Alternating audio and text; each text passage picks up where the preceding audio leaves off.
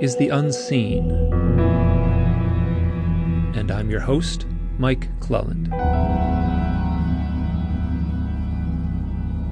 In this episode, we will be exploring the realm of the synchromystics with Alan Abbadessa Green. Alan runs a website focused on synchronicity called The Sync Book, where he has logged a wealth of videos, podcasts, and articles.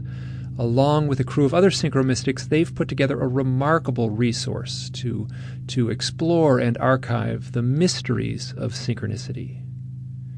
Alan edited two big books titled The Sync Book 1 and The Sync Book 2, and these are collections of essays from a wide range of the leading thinkers on the subject of synchronicity.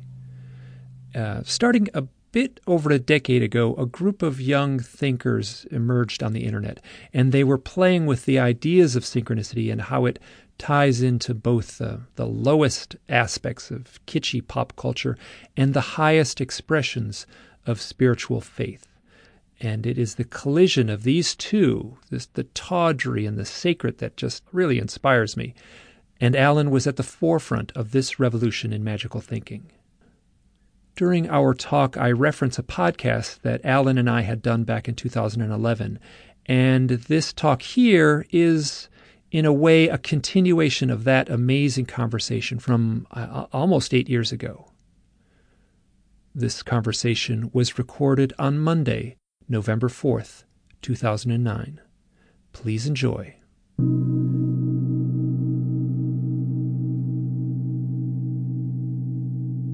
Alan, I want to thank you so much for saying yes to this interview. It means a lot to me. Thank you, Mike. It means a lot to me that you asked me to to do this again, and uh, it's it's great to hear your voice again. Yeah, um, just so folks know, um, Alan and I did a wonderful podcast on my other thing, which has been dormant now for some years, uh, and it was a remarkable conversation. And I have been wanting to talk to him again in this formal setting a big part of my research and a huge part of his research focus on synchronicities. And there's a term that I love, uh, synchromystical. So someone who is immersed in synchronicity, and that means experiencing synchronicity, could be called a synchromystic, which is a term I think is so beautiful. And and I think Jake Kotze came up with that, didn't he? He did indeed, yeah. And I know that term has had different meanings for him and for um, some of the people who've identified with it over the years, but the term itself still seems, even as it, the meanings maybe shift, it's still it's it's a fantastic term that it's um, irresistible to, to, use. Yeah, yeah, yeah. It's it's really it's perfect. And um, so you have been studying, writing, and podcasting about synchronicity for dang near a decade. Is that right? Oh yeah, yeah. Make me feel old, but yeah. Uh, it's the time. I cannot believe how how how how this time is passing. Yes, absolutely. It's been um, oh god, like focusing on sync. Yeah, pro, uh, it's it's 2009. Yeah. That's a decade, yeah. Where that's a decade. That's a decade, yeah. So, and I'm going to say this. So, so synchronicity is something that's always been around, right? So synchronicity is a meaningful coincidence, a coincidence that is meaningful to the observer. And I've written tons about it, and I know you've written tons about it, and you've published. Is the Sync book that's is that a trilogy or is there just two books? There's just two books. It was intended to be a trilogy, and we'll say as of yet has not happened. Okay, well, there's always the future. So, um, so those books are remarkable because it's you're putting together really disparate authors who are I don't know how to say this. Anyone who's in this community has got a sense of humor, let me put it that way, and can be pretty like forceful in their opinions. And so the books are are a dream to read. They're just wonderful because everyone gets on their high horse in totally different ways on that in, in those books, which I think is great. Here, go ahead. Yourself, just... yourself included. You're in the second book, right? Oh yeah, yeah. And so just go ahead and and, and share with the audience the genesis of those books and and and how they might be able to get them?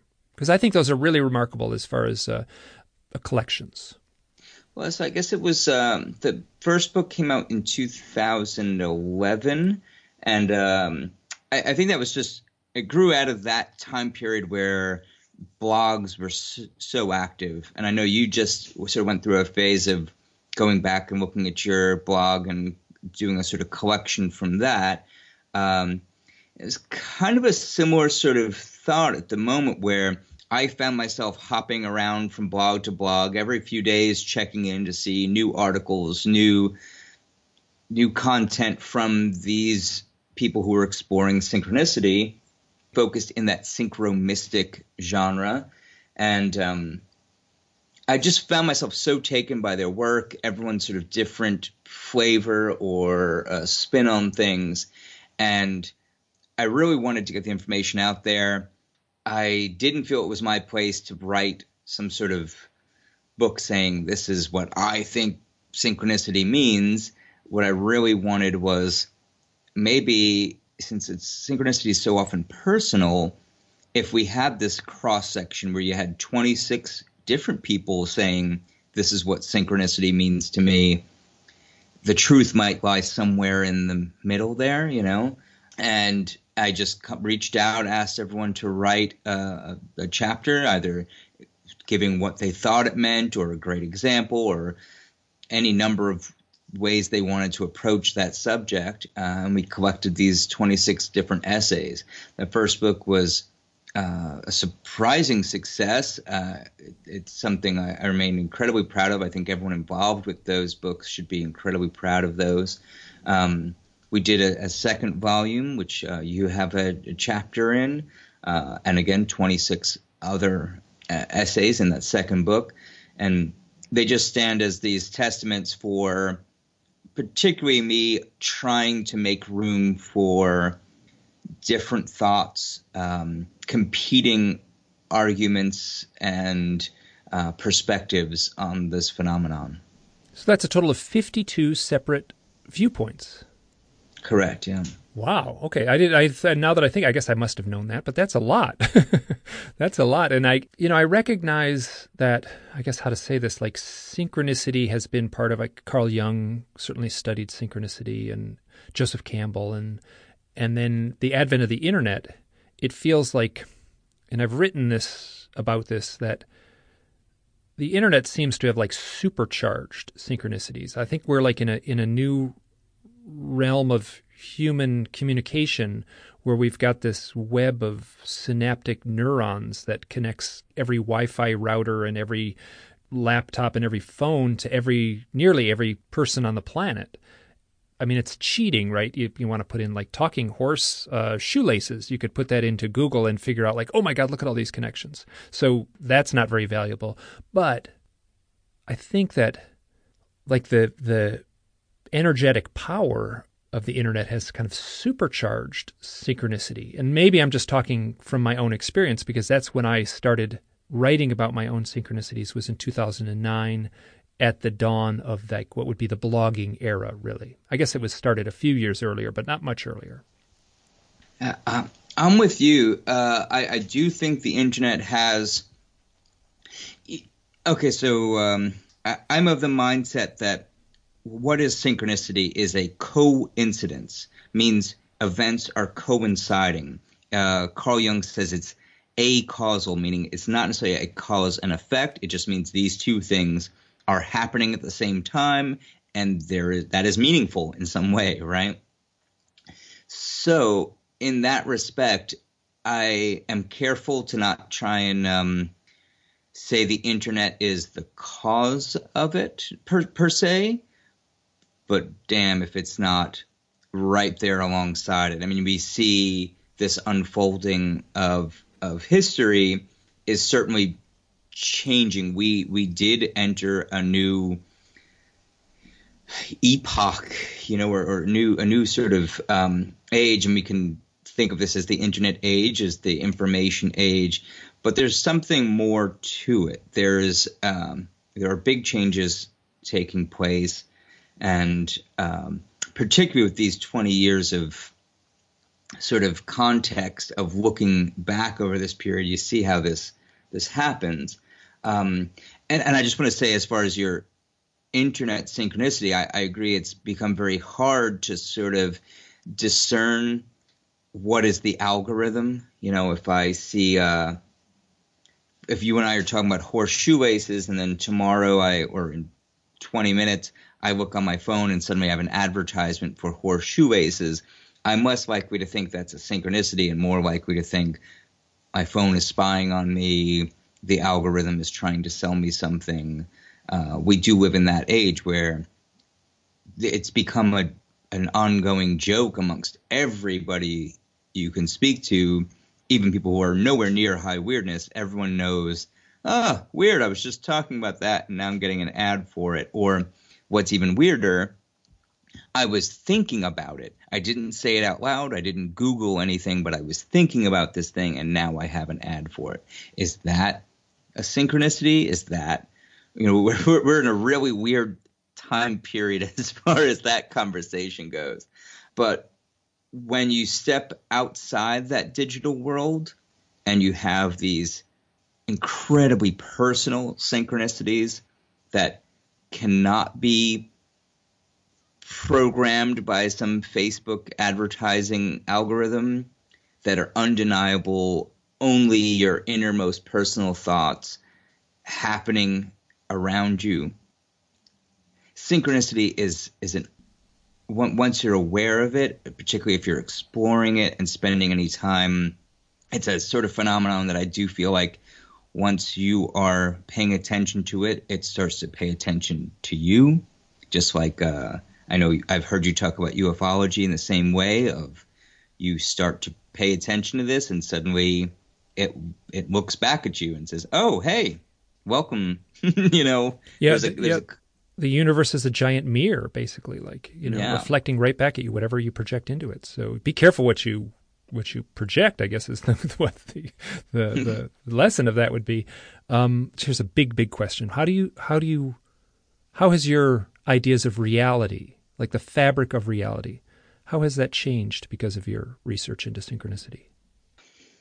Well, I I I'm forced to exist in the material world, just as we all are. Um, you know, uh, tell, telling you earlier, I mean, I, my day job is as a bartender. I have to talk to people about the most banal things uh, regularly. I see, you know, my money come in, money go out for bills. I have a very like there is a very tangible physical, just day to day thing that is just just as real as anything else. But synchronicity has shown me there is this glittering magic happening behind the scenes that it would be very easy to ignore in that day to day worrying about just the, the BS that we, we have to deal with it's so so easy to ignore. I find myself from time to time some crazy synchronicity will happen in a work setting and I'll point to one of my coworkers and say, "Hey, isn't that weird?" And usually they're like, "Huh, yeah, that's really weird," and just go, you know, like sometimes they might pause for 20 seconds, but that's about it. Most people aren't thinking in those terms. Most people aren't even stopping to realize it. Uh, but if you point it out to them, usually it's it's shocking. Uh, again, for guys like us, where you start to pay attention to it all the time, and you are very aware of its existence, and you're noticing it's so bizarre. you know, even even after years of dealing with synchronicity, those types of events are so bizarre. It's it's like a slap in the face. It's like every time I, I start to view synchronicity as as humdrum of like, well, you know, that's just the way it is. That's reality. It's just an even stranger synchronicity will happen, something that is so bizarre, so personal that I almost feel like it smacks me in the face and says, "Hey, pay attention. This is genuinely something of a higher order. This is not boring material existence. This is something more." And I, I hesitate to name it or or label it in any way, but it's I, I, have become comfortable with the term magical just because I think that word is apt. You know, it's it's giving some recognition to just how strange and how how how far beyond the normal causality this goes. I, I, I agree. I think the term magic is absolutely completely appropriate. Yeah, or magical. Yeah, yeah. I know that's a loaded term, but it's it, who cares? It just, but it's perfect. Yeah, yeah, yeah. So here's a question: How have you changed your life because of these things? Because of these magical events? All right, as someone who's been doing this for a decade now, I've gone through waves. There was there was a point where I probably rode synchronicities like a wave and took everything as a sign, you know, oh, I guess I need to do this because this is a this synchronicity is pointing the way. Um, I've gone through that phase. I am out of that phase. um, all right. Um, this isn't directly answering your question, but to say what I have learned is that, and, and you could go back and look at even early studies of this, Carl Jung and so on synchronicities are very often, as you say, it's a reflection back, the universe reflecting back what you're projecting. So that means it doesn't necessarily uh, always be a positive thing. It's not like, oh, here's, uh, you know, when you hear like these sort of hippy dippy, like, oh, I manifested this for myself, you know. Uh, what they might have, they might have, yeah. They totally might have. No, I know. But there's also some like negative synchronicities, for lack of a better term. There are terrifying synchronicities that occur from time to time. Uh, I, I, I, don't want to. I, don't want to make this a, a, a, in any way. I don't think synchronicity is a negative force, but as you say, it's a, it's a reflection, and uh, it's not always rainbows. Um, and I do feel it's a mistake, a common mistake to just kind of take everything as a oh th- this synchronicity happened, therefore I'm supposed to. Uh, you still have to keep your your wits about you and keep your common sense about you.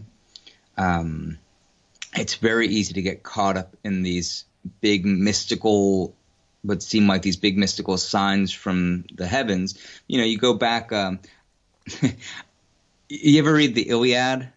No, but I, I've seen the movie with uh, Kirk Douglas. Gotcha. Okay. You know, one of the, the oldest stories of Western culture, right? That story starts with um, what to me is fascinating is Zeus telling this guy, he, says he gives him basically a precognitive dream that is intentionally misleading. He gives this guy a dream that says, "Hey, if you invade Troy right now, you will win and you will be like the coolest guy and everyone will love you and you're totally going to be successful." Knowing full well that he's setting this guy up for failure. He wants this guy to invade and then he's going to destroy him and all his people and everything.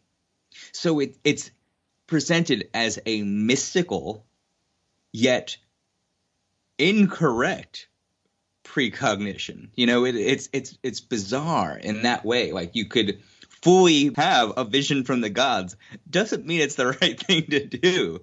Um, that's one of our oldest stories in the Western uh, tradition. There, to me, there's a lesson in there somewhere. So I guess I'm, you know, 10 years out, I take synchronicities with a certain grain of salt. Uh, I'm no less awed by them, but I'm a little more reluctant to uh, let them make decisions for me.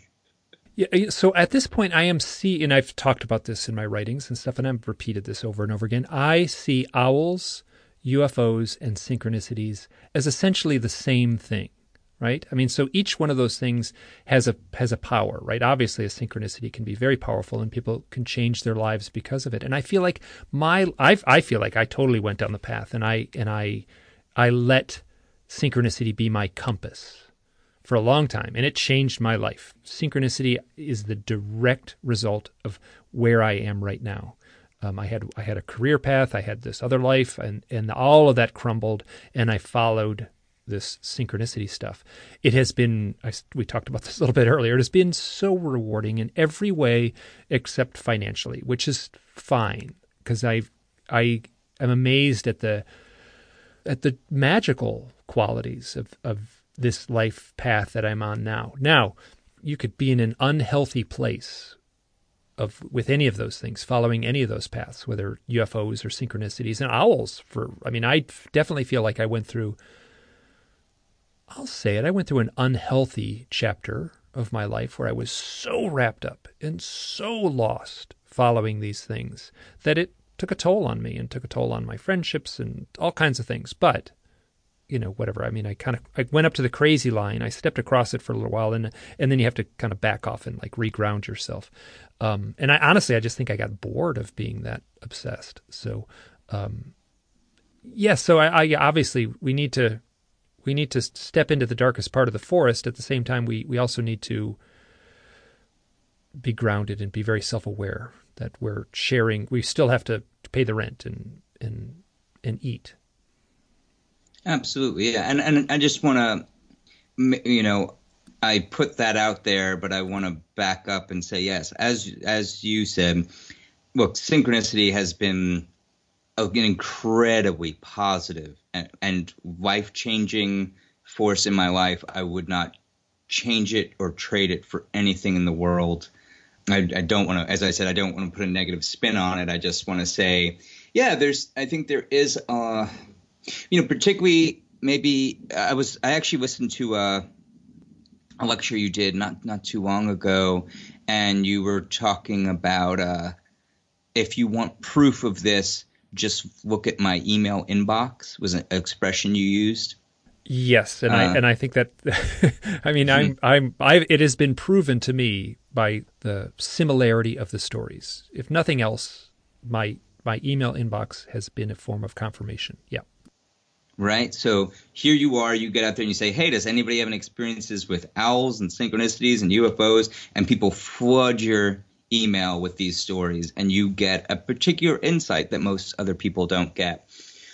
Well, like you, I got out there and was uh, sort of on the stage of the internet and whatever this is, and was talking about synchronicity and I got a lot of emails, and that gives me an insight into where people are with it.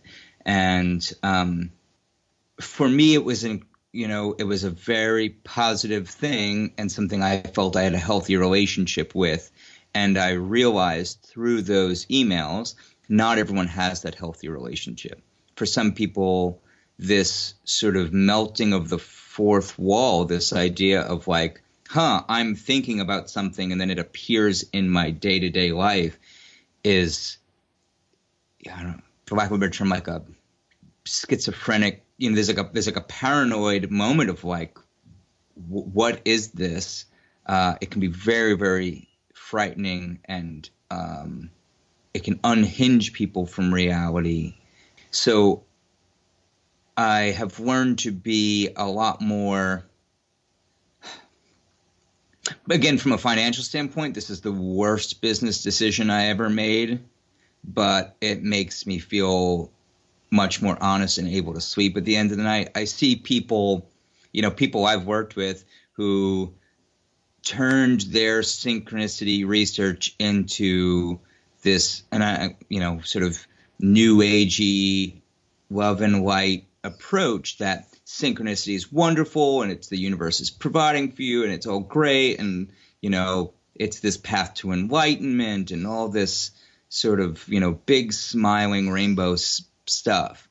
And i'm like yeah i'm getting emails from people who aren't experiencing that. And i don't think it's fair to advertise this as as that. I want some truth in advertising to say that it might lead you to uh, since it, synchronicity is your innermost self projected outward, you will learn a lot about yourself. You will have amazing moments of introspection and uh, about about the world and the universe and your place in it, and it's it's incredibly uplifting at times. And just like any true spiritual or or um, quasi psychedelic experience, it's also going to have big pitfalls and sand traps around the edges that we need to be aware of, and I think we need to, you know, sort of address at the outset. And that is, um, again, prob- probably hurt my financial success in marketing synchronicity, but uh, uh, uh, I, be, I, I can't I can't talk about it any other way than to say like, hey, let's be real, man. It's it's it's got its ups and its downs. It's it's what you bring with it. Uh, I, I, I say like a psychedelic experience um, because it's so surreal at times. Uh, if, even if you look at the earliest psychedelic research, like your Timothy Leary's and things like that, they used an expression that was called set and setting, which means uh, literally your environment. If you were to take these psychedelics at your friend's house or in your own home or in the forest or where you know or you're at a club those are all different settings but then there's also your set and set is what you bring to the experience. What psychological baggage? If you just got out of a breakup or you just got fired from your job or you're dealing with whatever it might be you're bringing that into your psychedelic experience. You have that brain chatter going on, you might experience some negativity because of that. Um, in a similar sort of way, synchronicities are again a projection of of your inner state plus what's going on in the world, and neither of those things are always very tidy. I hate to do this, but we are going to have to take our very first break. And for free Dreamlanders, you will hear a few commercials. For paying members, we will be right back. We are back on the unseen. I am with my friend Alan Abbadessa Green, and we are talking about synchronicity and synchromysticism. Just before the break, we were talking about, I guess, how the negative aspects to this. And I'll say straight up, like, you know, it is. I am very cautious to see the UFO lore, the UFO phenomena, the UFO contact experience, painted only in glittering rainbows and, and such. Because, yes, there is kind of a love and light aspect to it, but there's a shadow side to it too. And then it's a mistake not to address both the dark and light sides of things. And and honestly, in my research and what I've been looking at, it's it's weighted more towards the the benevolent it seems to be, but there's some dark stuff there. And and I, I know a lot of people on the love and light side will ignore, will deny the dark stuff. And I think that does a disservice to the people who are experiencing that for one, and then just a complete understanding of, of the richness of the entirety of it. Uh, yeah, Thank you. Well, well said. And and again, my my experience has been predominantly positive. So uh, I share I share that experience with you of like that's the majority of my experiences have been positive, but there there is no there's no light that doesn't cast a shadow somewhere, and um, if we're going to fully explore any phenomenon or, or any aspect of ourselves or whatever it might be, um, I think it's important to look at all of the aspects, not just the ones that are, um, you know, friend, friendly and, and very approachable. Hey, um, I, am going to talk a little bit about a chapter in my recent book. Sure. The, the the chapter is titled Synchromysticism, and um, I, you know, for first of all, I did one chapter which is something I know you and I both sort of latched onto this, and there was I did a essay in 2011 called the Evolutionary Triad, and it was comparing and contrasting Planet of the Apes to 2001. And we could spend two hours talking about all the disparate threads and how they're so tangled up. And and that was at the point when I was reading a lot of these synchro mystic websites, and I was thinking, you know, people are making these connections between pop culture and stuff, and I and I was like, well, how hard could that be? And I just kind of started doing this, and this thing just like poured in at me, all the strange connections between these two movies. Um, what I do want to ask you real quick is, you did a video where you actually overlapped these two movies, where you actually projected them in essence, both movies on the same movie screen at the same time. And what was your what was your what was your goal in that? I guess. This is so funny because I didn't tell you this, Mike, but um, probably 48 hours before you contacted me to do this interview, I started watching the original Outer Limits series, like for the first time of like sit down with episode one and start watching it. Oh, I have and done that too. It is a joy. I, anyone out there, it's on the internet. You can you can download it off of uh, any number of sites. It's a beautiful, powerful thing to do. That series slays me. Okay, keep going. Well, to say your evolutionary triad article was also included. It was 2001: A Space Odyssey, Planet of the Apes, and a specific episode of Outer Limits. So me sitting down to watch this was through that lens. Was I was literally thinking of you, of like, oh, I can't wait till I get to the episode that Mike talked about. So I thought that, and then within 48 hours, I got a message from you. Uh, so that's a perfect synchronicity right there. And have you seen the episode? Uh, uh, no, not yet. Ah, not yet. well, get ready. Get ready. I'm, I'm, I'm, I'm ready for it. uh, so to to your point, uh, so the majority of the the article was about Planet of the Apes overlapping with 2001: A Space Odyssey. I have that conversation with you. We talk about it on a podcast, and I don't know, it wasn't that much longer. I had a dream where I saw the movies sort of overlapping. So, so, if you could imagine, take like the first five minutes of Planet of the Apes, weigh that over the last five minutes of 2001, and then kind of keep repeating that. Um, and it created an endless loop in my mind. And I, I experienced this in a dream. I saw it so clearly and I was like, oh, I have to do that as an editing project, and I I did it, and it it works shockingly well.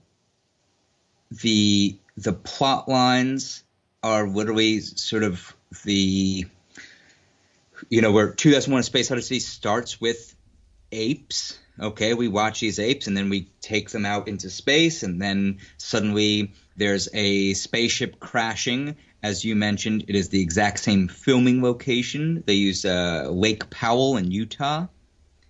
So it's they show the spaceship cr- uh, coming out of a Stargate, crashing into Lake Powell in Utah, and then you look at uh, excuse me, Planet of the Apes. Planet Apes actually starts with Charlton Heston out in space, and they're on their spaceship, and he's talking, and he goes through a Stargate, and then suddenly they crash into Lake Powell in Utah, and he's on this planet with the apes. And it's uh, I have this I, I have an abbreviated version. I did render off on my own computer. I have some, you know, like six hour video that I've uh, I have no real way of sh- sharing with the public, but where you could watch the whole film straight through what I released for the public is a sort of abbreviated version. Like we've all seen Planet of the Apes. We don't have to.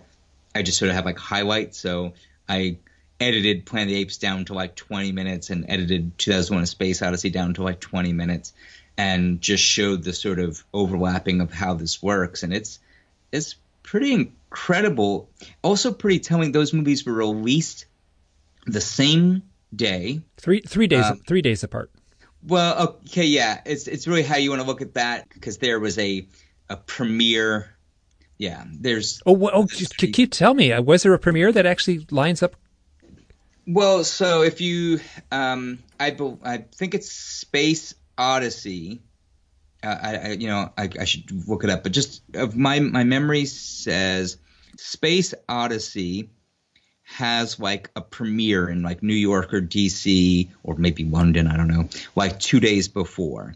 And then it's like theatrical release. It's like these two, these big city premieres, then sort of theatrical release.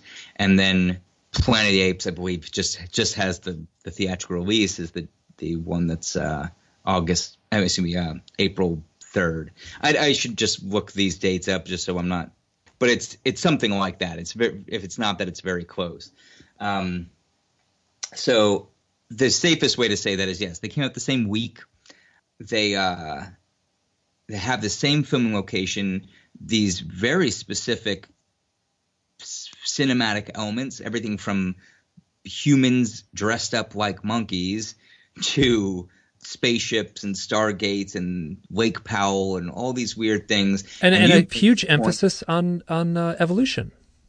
Absolutely. And you made the point um, that there is this, and it really, I, I, I, I look at Planet of the Apes differently after talking to you. This sequence where he finds the little baby doll, it really is the turning point of the story. Like, I think watching the movie, it didn't have quite the punch. The I mean, I'd seen the movie a million times, and I'm re- and I realized after talking to you, like, oh no, it's literally like he picks up the doll, the doll speaks, and that is the moment in which the whole illusion is shattered. Oh, just, just heads up, point. I just totally got the chills just now, like full body tingles. Keep going. Uh, yeah, it's it's it's in the film that baby doll crying, or I think it says like "mama" or something. That the doll speaking is the smoking gun evidence for Charlton Heston to say, "Look, this human race that spoke existed before the apes," you know, and um, it's the thing that uh, then Dr. Zaius ultimately freaks out about and you know um, attacks them over.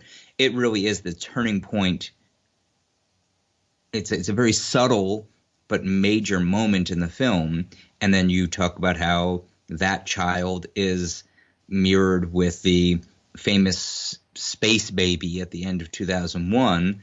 Um, you can really overlay these different events if you just sort of, as you, as I said, you would sort of take the you know last few minutes of one film and the first few minutes of another. Um, if you go to thesyncbook.com. I believe I actually have it. Uh, if you just Google Vimeo, V I M E O, space sync, S Y N C, space book, you will get my Vimeo channel there with a bunch of videos that you can watch. I got a ton of cool stuff there. And one of which is a film, it says 2001 Dawn of the Planet of the Apes.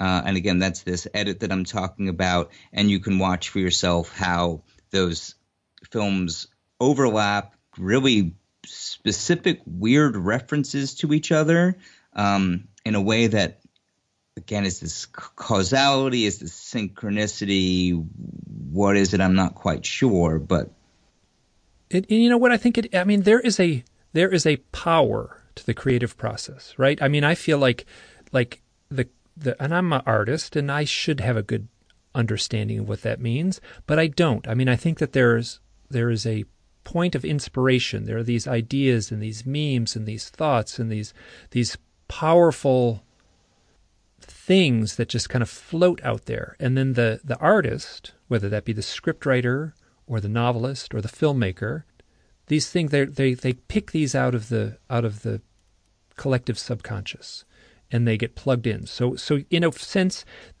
it's not magic if, if the subconscious cloud that surrounds us is real, but it certainly appears as magic.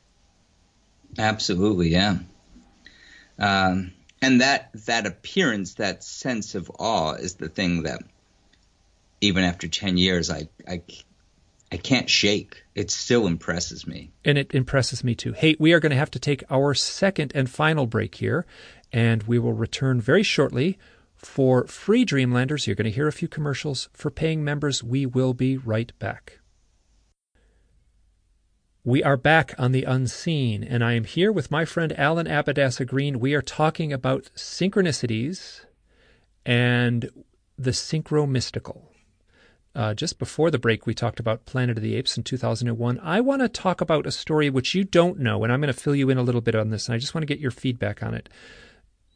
This was a blog post that I did in 2012, and this was right after the Aurora shooting. So this is a dark story. Uh, the Aurora, Colorado theater shooting when they were playing one of the Batman movies at midnight. A bunch of people were killed in the theater. One of the people that got killed was a young woman named Jessica Redfield, and she was a sports reporter for Fox News and it wasn't her real name, um, but she chose the name Redfield. Her real name is Ghawi, and it was just hard to pronounce, so she changed her name to Redfield for this. And following her story, there were so many strange synchronicities. So this woman, Jessica Redfield, was involved peripherally in a mass shooting that took place about 40 days earlier in Toronto, Canada. And she wrote a blog post. She has a blog, I think it's still online. It has only two articles. One, she was a sports reporter. She wrote an article about hockey. And the other one was titled Late Night Thoughts on the Eaton Center Shooting by Jessica Redfield, June 5th, 2012. And it starts out I can't get this odd feeling out of my chest, this empty, almost sickening feeling that won't go away. And she talks about how this was right after the event, and she had been in the food court, and then she had this feeling, like this, like almost like panicky feeling, I got to get out of here. And so she left the food court, and as she walked out, she heard gunfire, and that was where the attack took place. Was several people died in this food court. Um, a man just came in and opened fired with a rifle. Now, mainstream news picked up on this that this woman, Jessica Redfield, had this this blog post, and everyone, mainstream news, they all pointed out the the, the unsettling coincidence to this. Now, there was so much stuff. Just the the color red uh, plays out over and over again. She changed her name to Redfield. Um, the uh, the gunman at uh, the Aurora event had dyed his hair bright red, um, and then now there's there's a bunch that goes on. I won't go into all of it, but several days before the event, she went to an organized tomato fight in Denver where she was living, and so it was basically a big truck full of like overripened tomatoes was dropped off at this parking lot, and all these people had a fight and they threw tomatoes at each other. And there are pictures of her from just a few days before the event, and she is splattered with bright red tomato glop. And she writes, um, and and these were posted on her Twitter page, and I grabbed them from the Twitter page, and and and she wrote, to those wishing they were there, tomatoes were rotten. I threw up multiple times. The smell was vile and damp, and so was the texture. And there's these pictures that you cannot look at without the weight of premonition. Just, it is brutal. And one particularly horrible picture where she looks miserable and she's splattered and she's got a white tank top on and it's just splattered with this red glop. She she looks miserable, and that photo on her on her Twitter feed was posted at 3:33 p.m. Now, I say in the article, I am so cautious. This is a real person. This is a real event. But the the weight of this event and all the subtle coincidences and some not so subtle, some incredibly overt, like she got up and left the site of mass shooting 42 days earlier. I can't I can't separate the the heavy human experience from from these coincidences?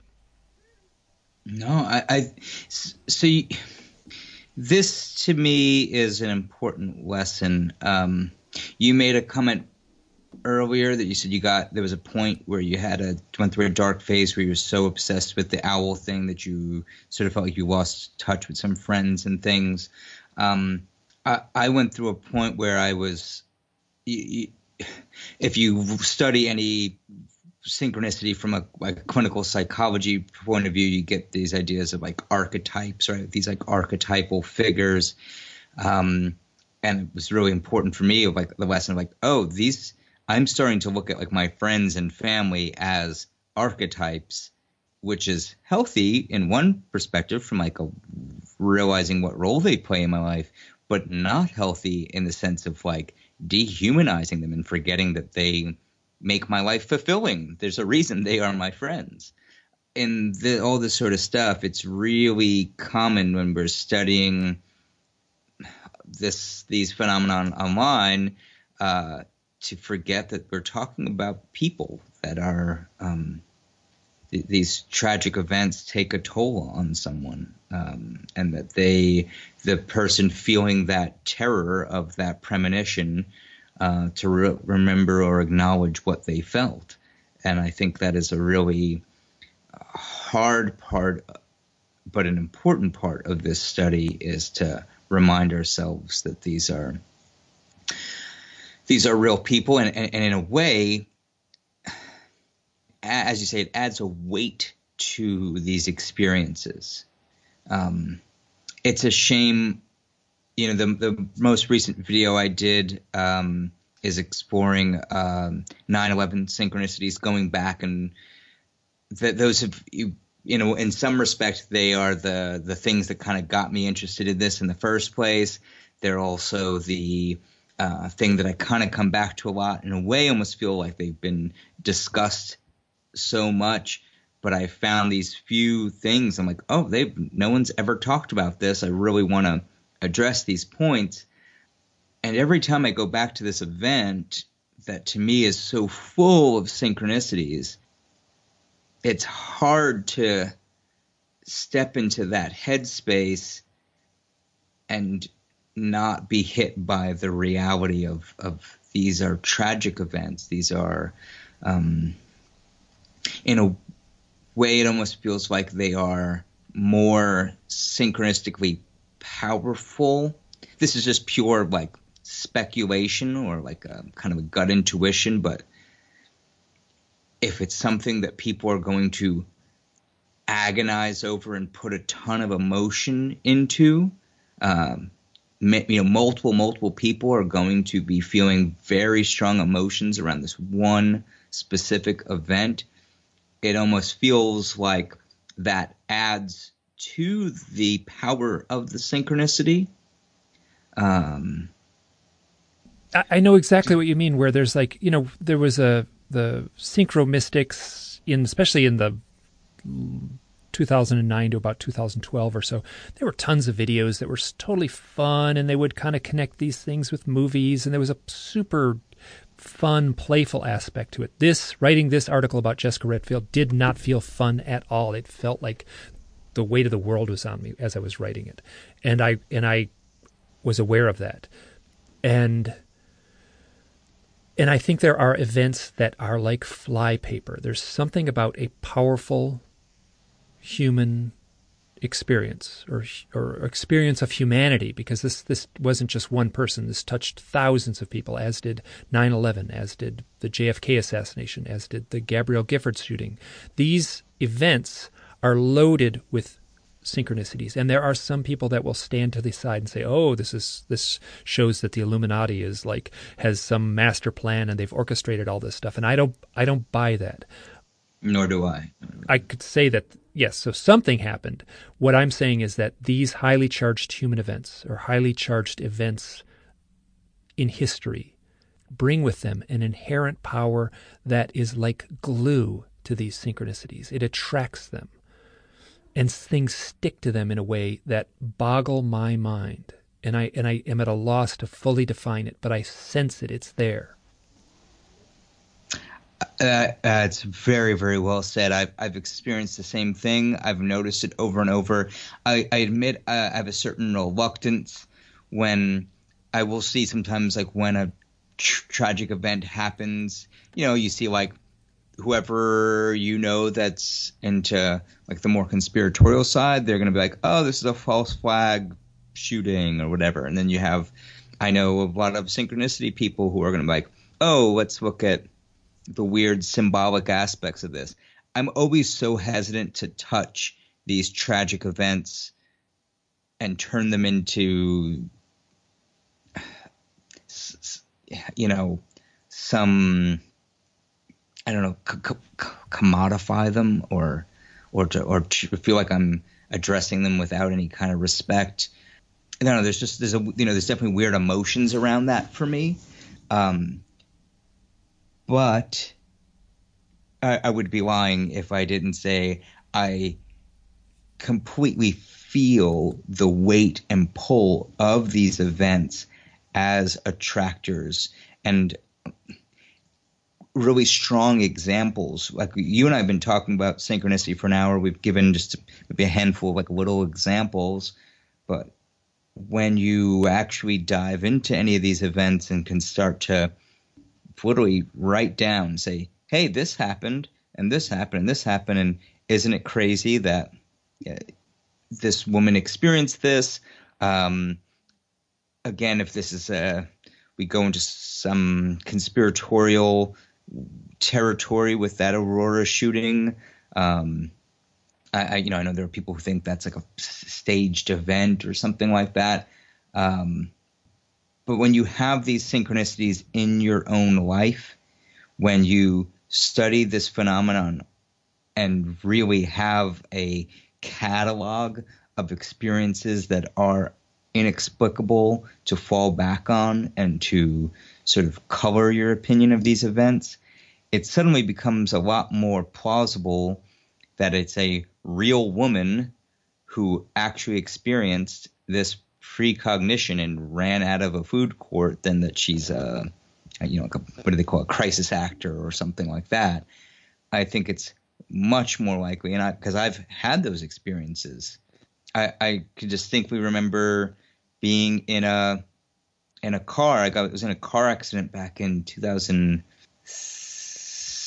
uh, or eight, and being in the car and literally like jump like jerking my head up. I was like starting to fall asleep and jerking my head and like we're about to get into a car accident. And like within 30 seconds, that car flipped over.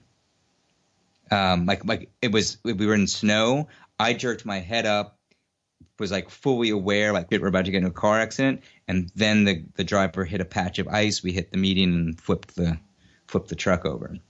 Um, but I was like 30 seconds before, like I knew that was coming. And and in uh, the in the my my owl stuff, I get I cannot yeah. tell you how many owl stories I have where people will say they were driving down the road, an owl was either standing in the road and made them slow down and had to turn around, or an owl flew in front of them and they put their brakes on.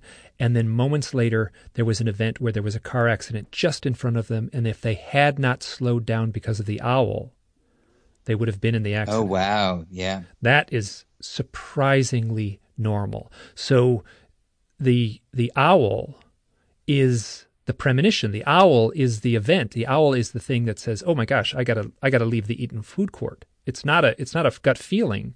So yeah, so this is so tangled up in my head, and I and I have a very difficult time separating the source of these things. All I know is that there is a source out there. Yeah, and the the owl. I, I love that you've really zeroed in on the owl as the messenger of it's whether or not they are the ones providing these uh, events or or as just a symbol of that phenomenon as a whole.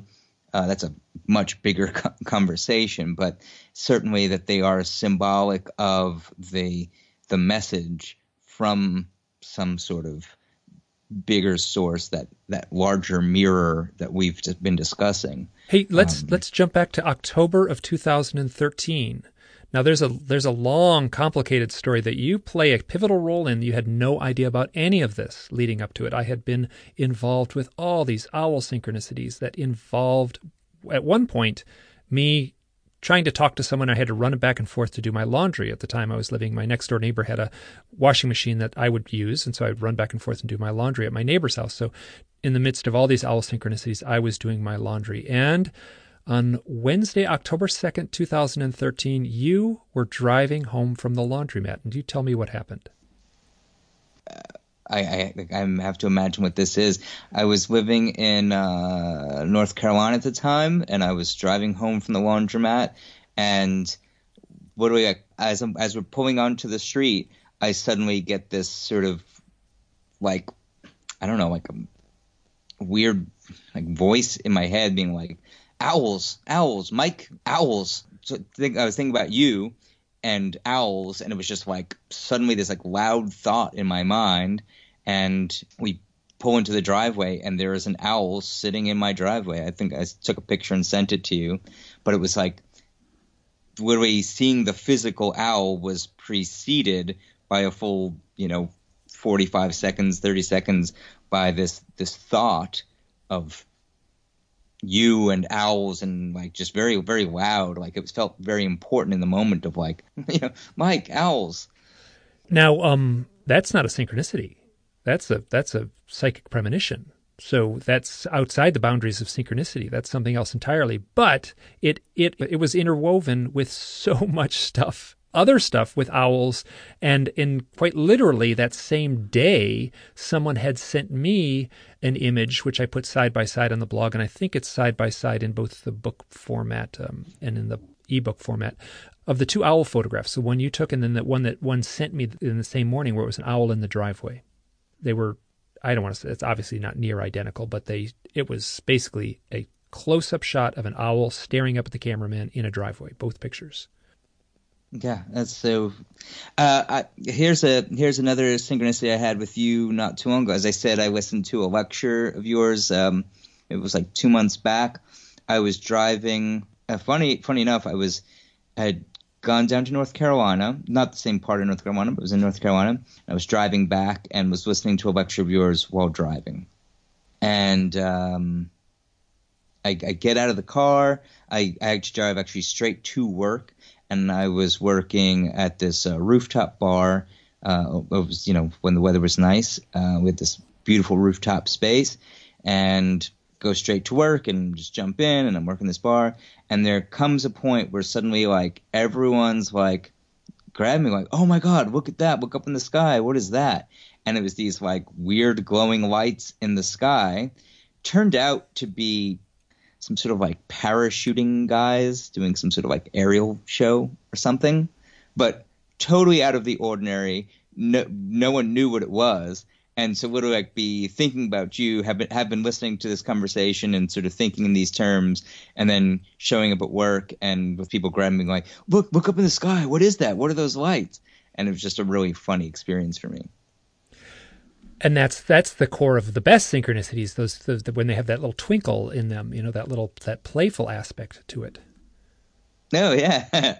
And you know at this point it's like i i'm i experience this so regularly you know and some that are again like i feel like there's a scale. Those are the ones that are like fun to laugh at and say like it's it's playful. And some that are just so damn bizarre. Um I just want, I'm going to tell you a real quick story. That's sort of there's no context for this, but I was so um, I when I moved to uh, I'm living in Richmond, Virginia now. When I moved here a few years ago, I was working this bar, and this girl that I was working with was kept saying how much she thought I looked like. Um, oh God, what is his name? Uh, Jason Schwartzman. She kept saying, "Oh, you look so much like Jason Schwartzman." So came time for Halloween, and she said, uh, you know, oh, you should dress up as a Jason Schwartzman character. I said, sure, you pick the cat, like I'll do it. Just you know, pick pick a character, whatever. So we ended up, you know, doing that for that Halloween. I did a character from one of his movies, and she did she did another oh, character oh, from that oh, movie. what movie? Uh, Scott Pilgrim. I knew it. I knew it. Good. Very good. yeah. Didn't he have a cane uh, in that? He was had like kind of a he had like a like a white jacket and a red shirt, glasses, and side like I I grew out a beard and shaved it so I'd have like the sideburns. Yeah, yeah. Oh, good, good, good. Okay, I'm glad. Yeah, That's I, exactly what I pictured when you said you dressed up like him. Good. So, uh, and then she dressed up as the Ramona character from the movie, and so like we worked the whole night like that, and it was you know it was fun, whatever. So that was that's Halloween. Um, about like two weeks later, so I'm, I'm hanging out with this this woman, and um, I end up meeting her roommate and uh, kind of hitting it off somewhat romantically. And I very briefly end up dating this girl's roommate. So I go over to the house one night and she's talking about. Bear in mind, this is the, this is the roommate of the girl who was like, "Oh my God, you look like Jason Schwartzman. We have to do this costume." So she says, "Oh, something something about Jason Schwartzman." And have you ever seen this show? Um, the show is kind of this like noir murder mystery comedy. Um, I, I, apologize. I, I, can't think. Of, it was it was a short lived TV show, and um, she's like, "Oh, you've really never seen this?" And I'm like, "No." And she's like, "Cool. Well, I'm just gonna like put on an episode." But she was like jumping in the shower or something, so she's like, "Here, you know, I'm gonna put this episode on. You should really watch this show." So here I am sitting down to watch this show. about this guy that I'm supposed to look like, and what happens in this in this episode. The the series takes place in Manhattan, but I, so I grew up in Queens, New York, and in this episode, he ends up going to Queens, and my jaw drops. Like they're shooting the scene in like this back alley behind this like restaurant or whatever. This is literally one block from uh, where the house that I grew up in. Like this is the alley where I would go and play in as a kid. Like reg, like I I knew. Oh my god, I know this alleyway. It's so specific to my experience, my childhood experience, and I'm like, they are why are they filming this man that you're telling me like hey look doesn't this guy look like you and literally there's this non sequitur scene of this guy like running through this alleyway that I spent so much time as a child eh, eh, in, and I'm, and it's just one of those things. And you know, so she comes out of the shower, and I'm trying to. She's like, "So, what'd you think? Wasn't it a funny show?" And I'm like trying to explain this thing, and she's like, she wanted to be like, "Isn't it funny?" And I'm like, "No, this isn't funny. This is a really weird synchronicity for me."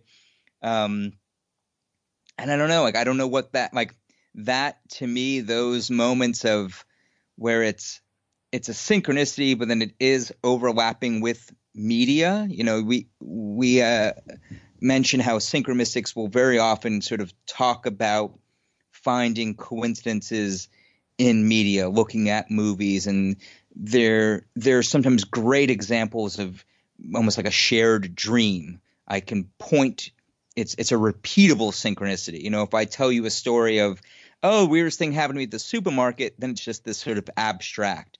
But if I can point to a scene in a movie and like, look, you can literally see this man, and we can rewind and play it back and forward.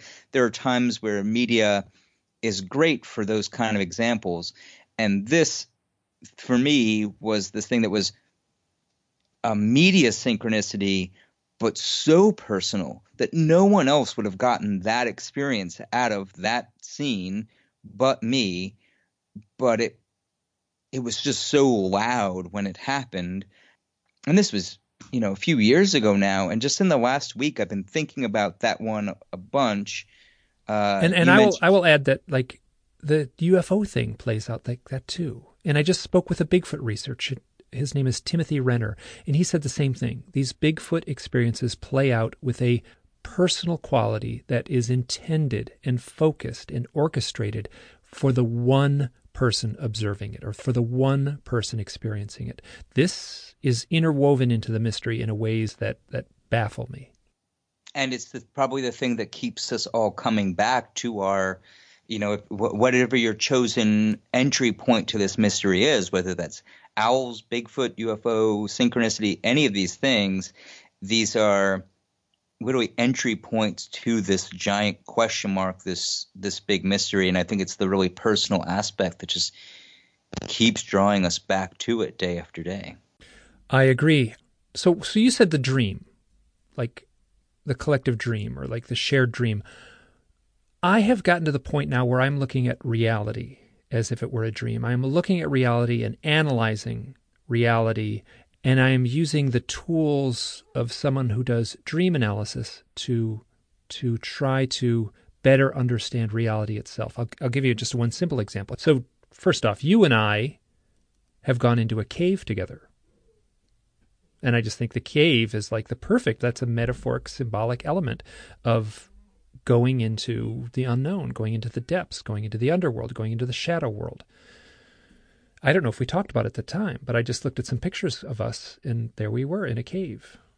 Uh, I will. Oh, oh, go on. I, I, think I think back to that uh, that experience with you very very often. Um, I know for you that was essentially your backyard. Uh, where you were living at the time, you were so close to the Teton uh, National Park there, but that was uh, really powerful for me. And it did feel uh, both you know like symbolic, like this metaphorical layer was was was definitely stretched over over all of that experience. I yeah, and and I didn't think about it until just now as I was preparing for this. I went back and looked at our you know some old emails and stuff like that. But the reality as a dream. Now, just here's a little example, um, and this gets blurry too because I'm not even. We may not. What's the fabric of reality when you get down to this? There's a recent movie called Witness of Another World, and it is a beautiful movie, and it is about an event that took place when a fellow Juan in South America as a boy had a UFO experience. And the movie follows him now through his adulthood. It's an amazing, beautiful thing. But in the story, it's not an abduction story. He's riding his horse, doing farm work, doing ranch work, and he comes upon what amounts to a landed flying saucer. And he gets off his horse and he climbs up a ladder into the flying saucer. Now, I don't know flying saucer. Do they need ladders? I don't know. I mean, but so the ladder to me is dream imagery. The ladder is is liminal, right? You are you are leaving one place and you're entering another place. That ladder is the liminal middle ground, the threshold between the two. So when when I heard that story, I was like, oh, that's the most important part of the whole thing. It's the ladder. So I'm at the point now, for better or for worse, where I'm where I'm seeing this symbolic imagery welling up all around me. This dream imagery welling up around me or in stories that people share with me. And it's it's a beautiful way again, you know, we we need um, a sort of working model, a, a, a, lens that we can put over these experiences, so we have a way just to just to enter the territory and have a conversation around it. And the dream analogy, while while it has you know pretty heavy implications, it's it's sort of overlaps with like that simulation sort of Philip K. Dick Matrix like thing. It's the idea that this is somehow it's reality, but it's not real. It has some pretty heavy implications, but the the dream metaphor, or or, or, or maybe not a metaphor, it might be might be true, is uh, is one that works really well because it not only kind of explains things, but it it gives you an approach that we talk like lucid dreaming or um, this sort of uh, hypnagogic states and things like that, where we can feel how again you know we, we know what our day-to-day material existence is. We know that that's an inescapable aspect of this but there's this strange elasticity. There's this strange seepage or or uh, distortion of those rules from time to time, and it's it's so surreal that it that just to say that that model works surprisingly well and I go back to you and I discussed when I was on your uh, podcast. You said it was. Did you say nine years ago? Nine years ago, yeah. We talked about this uh, dream I had with uh, David Bowie and all these uh, precognition about getting winning lottery numbers and things like that. Uh, I think we told that story on that that podcast. I'm thinking back to uh, David Bowie in Twin Peaks. What is his lesson that he learns from entering that White Lodge, that hypnagogic place, that middle ground space? And he says, "We live inside a dream." And I, I'm just hearing that voice, that line play over, and it feels some days it just feels really really strong. Like that's the that's the best metaphor the best lens the best model to approach this. And uh, i sympathize with that immensely. As do i. I hate to say this we're going to have to bring this to an end. This has been a delight and i have missed talking to you. We need to talk more often. And how do people get in touch with you someone's uh, I would so I have been I've started releasing some new content on my website that's been around for um, you go to thesyncbook.com T H E S Y N C B O O K thesyncbook.com I've got archives there going back years uh, we have some interviews with you, Mike. Uh, uh, there's a search function if someone wants to find old episodes. I've got videos and podcasts and books and tons of stuff going back uh, over the last 10 years or so. And I've just started releasing a new video series called Hindsight 2020, uh, trying to go back and look at some, retrace some of the things that we've already talked about, but with the context of having this additional decade and realizing stuff that while we were in the midst of it seemed like wow this is a weird thing that's happening. We were able to catalog some of these synchronicities.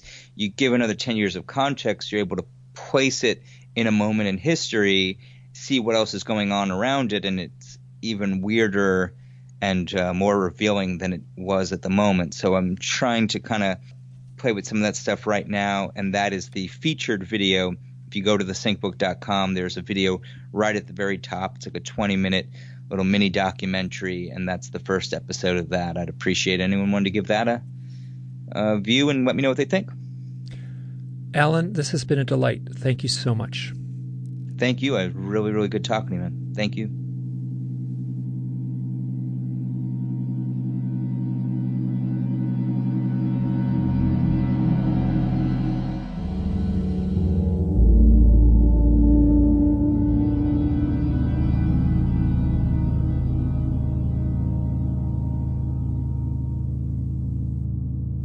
Hi, this is Mike. I am chiming in at the end after the editing here. I wanted to check in and say that this was a wonderful talk for me, and it felt like it drifted more into the realm of conversation and sort of drifted out of the realm of a formal interview, which I like, which I like a lot. So it felt like um, like you, the listener, got to sort of eavesdrop on the type of conversations I have had over the years with Alan. I would like to take this moment to thank Lauren Cutts for the intro and outro music and Andrea Lisette Villiers on the gong. If you've made it this far, thank you so much. Bye now.